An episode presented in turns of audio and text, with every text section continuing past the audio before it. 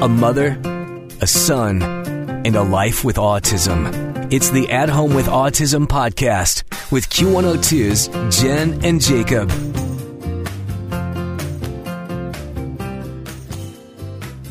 He was six years, eight months old. He started throwing up right after dinner. I went downstairs to get the cleaning supplies because it was all over the chair in my bedroom. And by the time I'd come upstairs, he'd thrown up again. And he kept throwing up. And he kept throwing up for the next three hours. Mild fever seemed kind of puny. Then the throwing up slowed down a little bit, but it was almost like clockwork. Every hour on the hour, he threw up again. I had a bowl in the bed and I just laid there beside him, sleeping, you know, in little spurts here and there, thinking this is, you know, a stomach bug, a flu. Maybe. There wasn't much of a fever, if any. I went to work the next morning and he went to his dad's. Didn't eat anything, drank a little bit of water though, so I knew he was hydrated.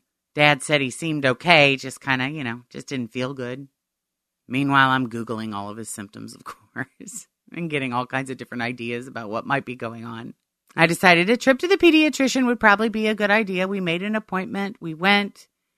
Doctor looked at him, felt his tummy. Jacob kind of reacted a little bit when he pressed on his belly, but the doctor thought, you know, his stomach is just, he's just tender there because he's been throwing up so much. Said it was a stomach bug and he sent us home. All this time, Jacob never complained. He never cried. He never whined. Of course, at this stage in the game, he wasn't really able to tell us anything. He didn't really have any words at that time that we could say for sure were words that could clearly communicate to us what it was he was feeling. So it was a guessing game, looking at symptoms, looking at his behavior, just trying to, to figure it out. Me having a long history with hypochondria and, and fear, two arenas that I excel in. I'd been online and pretty much convinced myself that this was appendicitis. But then the doctor said it was a stomach bug, right? The doctor knows, right?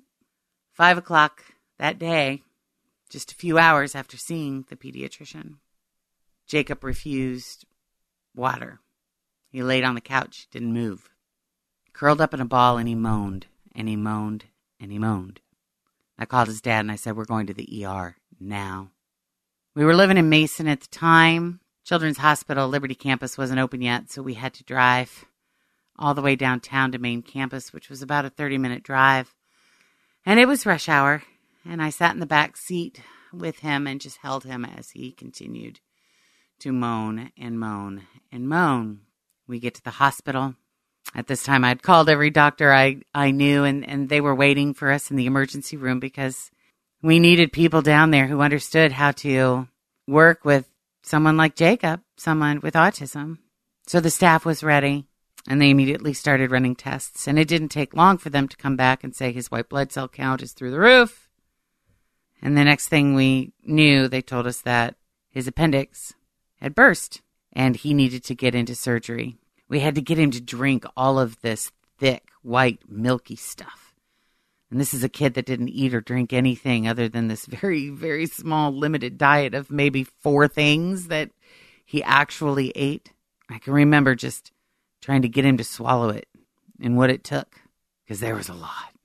11 o'clock at night, he's in surgery. I don't even know how long it took. When the doctor came walking out, he was taking off his mask and he was rubbing his eyes and shaking his head. Oh my God. Is there anything worse a doctor can do when they're walking out of a surgery that they just performed on your child, right? I think most every parent would absolutely assume the worst. But he told us he did great and he was okay and that he thought he got it all. Because, you know, the appendix can burst and everything that was in there that was causing all of the poison basically leaking out into the rest of his system, he could become septic and that could be fatal. He thought he got it all. I've been told that appendicitis is one of the most painful things that a person can go through. Jacob never cried, never complained. And if he can withstand and tolerate and not react to the kind of pain that appendicitis brings, what else is going on in his body that we don't know about? On one hand, you can look at it as a blessing. He doesn't suffer, right? He's not one of those people that gets a paper cut and screams for two days about it, right? and then on the other hand, he can have an organ burst inside his body. And had we not taken him to the hospital when we did, the outcome may have been entirely different. Here we are 14 years later, and I don't know if that has changed his tolerance for pain.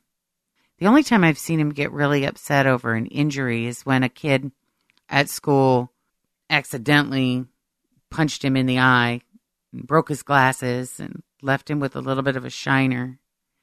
And even then, I'm not sure that it was the pain that was upsetting to him. I think it was more just being stunned by being hit. And then his whole process of every time something new happens to him in his world, he wants to know is this going to happen every day? Is this going to happen every week? Is it going to happen every month? Is it going to happen every year? Is it going to happen every time I see this kid? There's so many of these questions that runs through his mind and he was I think more than anything just scared he was going to get popped in the eye every day at school. I thought, you know, I think he thought it might be a new part of his routine, so spent a lot of time assuring him that that was a one-time deal, bud. You're not to have to go through that every day. But even when he's sick, which is which is rare, when he's upset, it's about missing school or missing an activity or missing something that he really wanted to do. I mean, even when he had COVID, he was upset about not being able to go to school. He was upset about missing the Maroon 5 concert. Didn't give me any indication of what was going on inside of him other than what I could see. He had a little bit of a fever, his eyes were watery, and he had a cough for like a day and a half. two days. But I don't know. Did he have a severe headache? Were there aches and pains? Were there chest pains? Know, were there any of the things going on that could really cause significant harm? I don't know. I don't know. I never know. This past weekend was a rare couple of days for us. Jacob's a really sweet kid who has a pretty consistent disposition of just happy so when we have a couple of days where his reactions to things are a little more extreme than what I would normally expect from him, or if there's more than one or two, I always start to question. I always start to wonder is he not feeling good? Is there something that's going on? Is there something that doesn't feel right?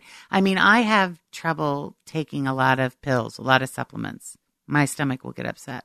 This kid takes a lot of supplements. I don't know if they're upsetting his stomach. That could be going on.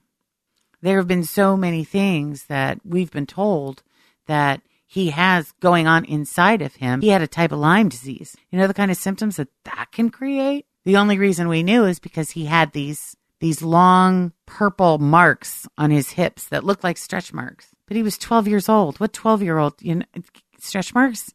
No, it was it was a kind of Lyme disease or a tick-borne disease. I don't even remember now. It starts with a B. I mean, I just think about all the side effects of you know, different medications, and you know, we've we've had him on antifungals over the years. He's never taken anything like in the Prozac, Zoloft, Xanax family, nothing like that. But other stuff, it's just so hard. You know, they say mothers of kids with special needs have PTSD. Yes. Because no matter how many classes I take, no matter how many books I read, no matter how many different tools I have in my toolbox for dealing with stress and anxiety and fear when I start to think there might be something going on with my kid and it's so hard to figure out what that thing might be, I'm sorry. My stress and my anxiety goes through the roof. And before you know it, I think I'm the one that needs to go to the ER because I can't breathe. My chest hurts. And I think this might just be the end. And then things really start to spin out of control because what happens when I'm gone?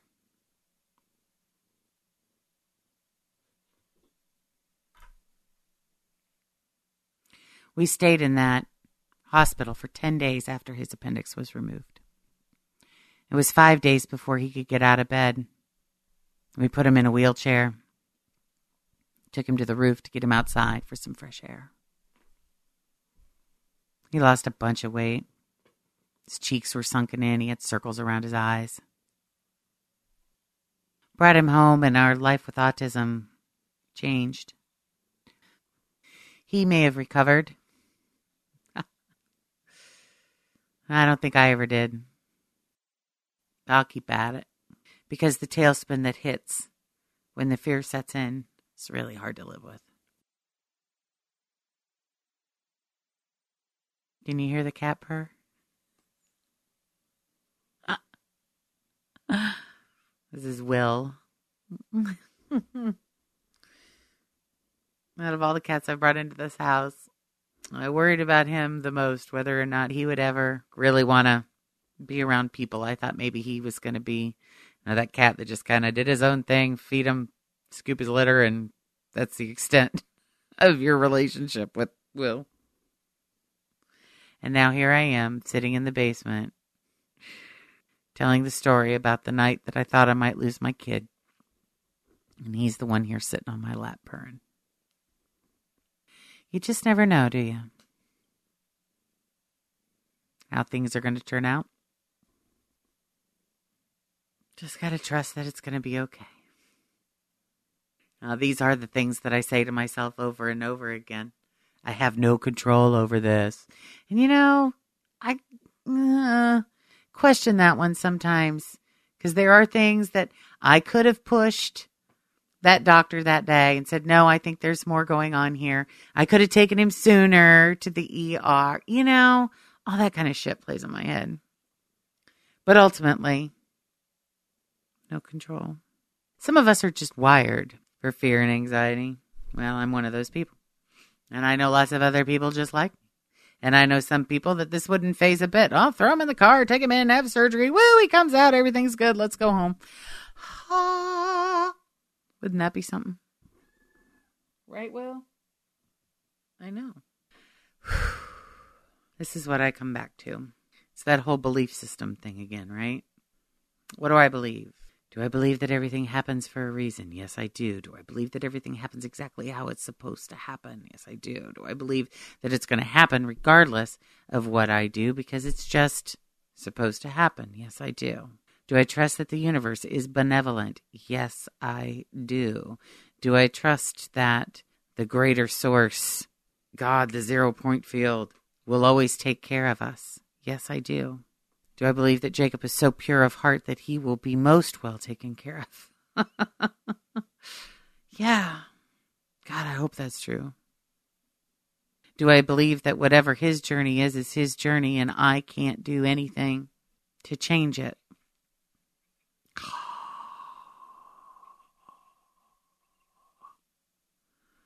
That's a hard one. Ultimately, no, but I think that I might be able to make his ride a little bit easier. We're going to New York this week to see his doctor, and I think that's why this is stirring up in me too. Because you know, when you go to the doctor, you got to have a list of things, list of concerns. What are you seeing? What are you noticing? so I've been taking time to look for things, and I've found some. So I'll let you know, and I will pack my crystals and my oils, and I will do my best to remember that in the end, all I can do is love him with everything I've got and know that all is well. Thanks for listening to the At Home with Autism podcast. I'll be back next time with Jacob.